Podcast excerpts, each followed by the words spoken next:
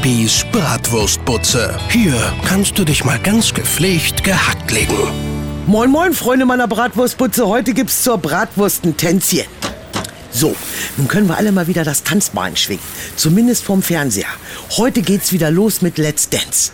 Ein Blick auf die Kandidaten dieser Staffel ist wie ein Blick auf den verstaubten Dachboden, den man jahrelang nicht mehr betreten hat. Da kommen Dinge zutage, die man eigentlich schon längst vergessen hat, die einem aber dann auch immer noch wieder erschrecken. Ich sag nur Thomas Icke Hessler. Böse Zungen behaupten, Fußballer mit dem IQ wie ein Knäckebrot. Nastasia Kinski. Die Älteren unter uns schütteln sich noch bei dem Gedanken an ihren durchgeknallten Daddy Klaus. Warte mal, ich hab da noch eine Filmmusik auf dem Handy.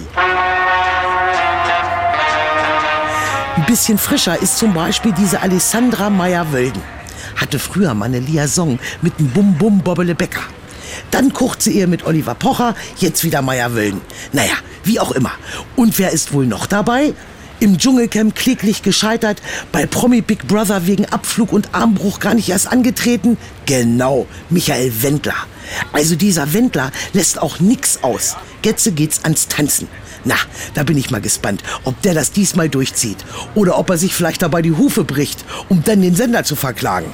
Irgendwo muss die Kohle ja herkommen. Na denn, let's dance. Mein WhatsApp-Status des Tages.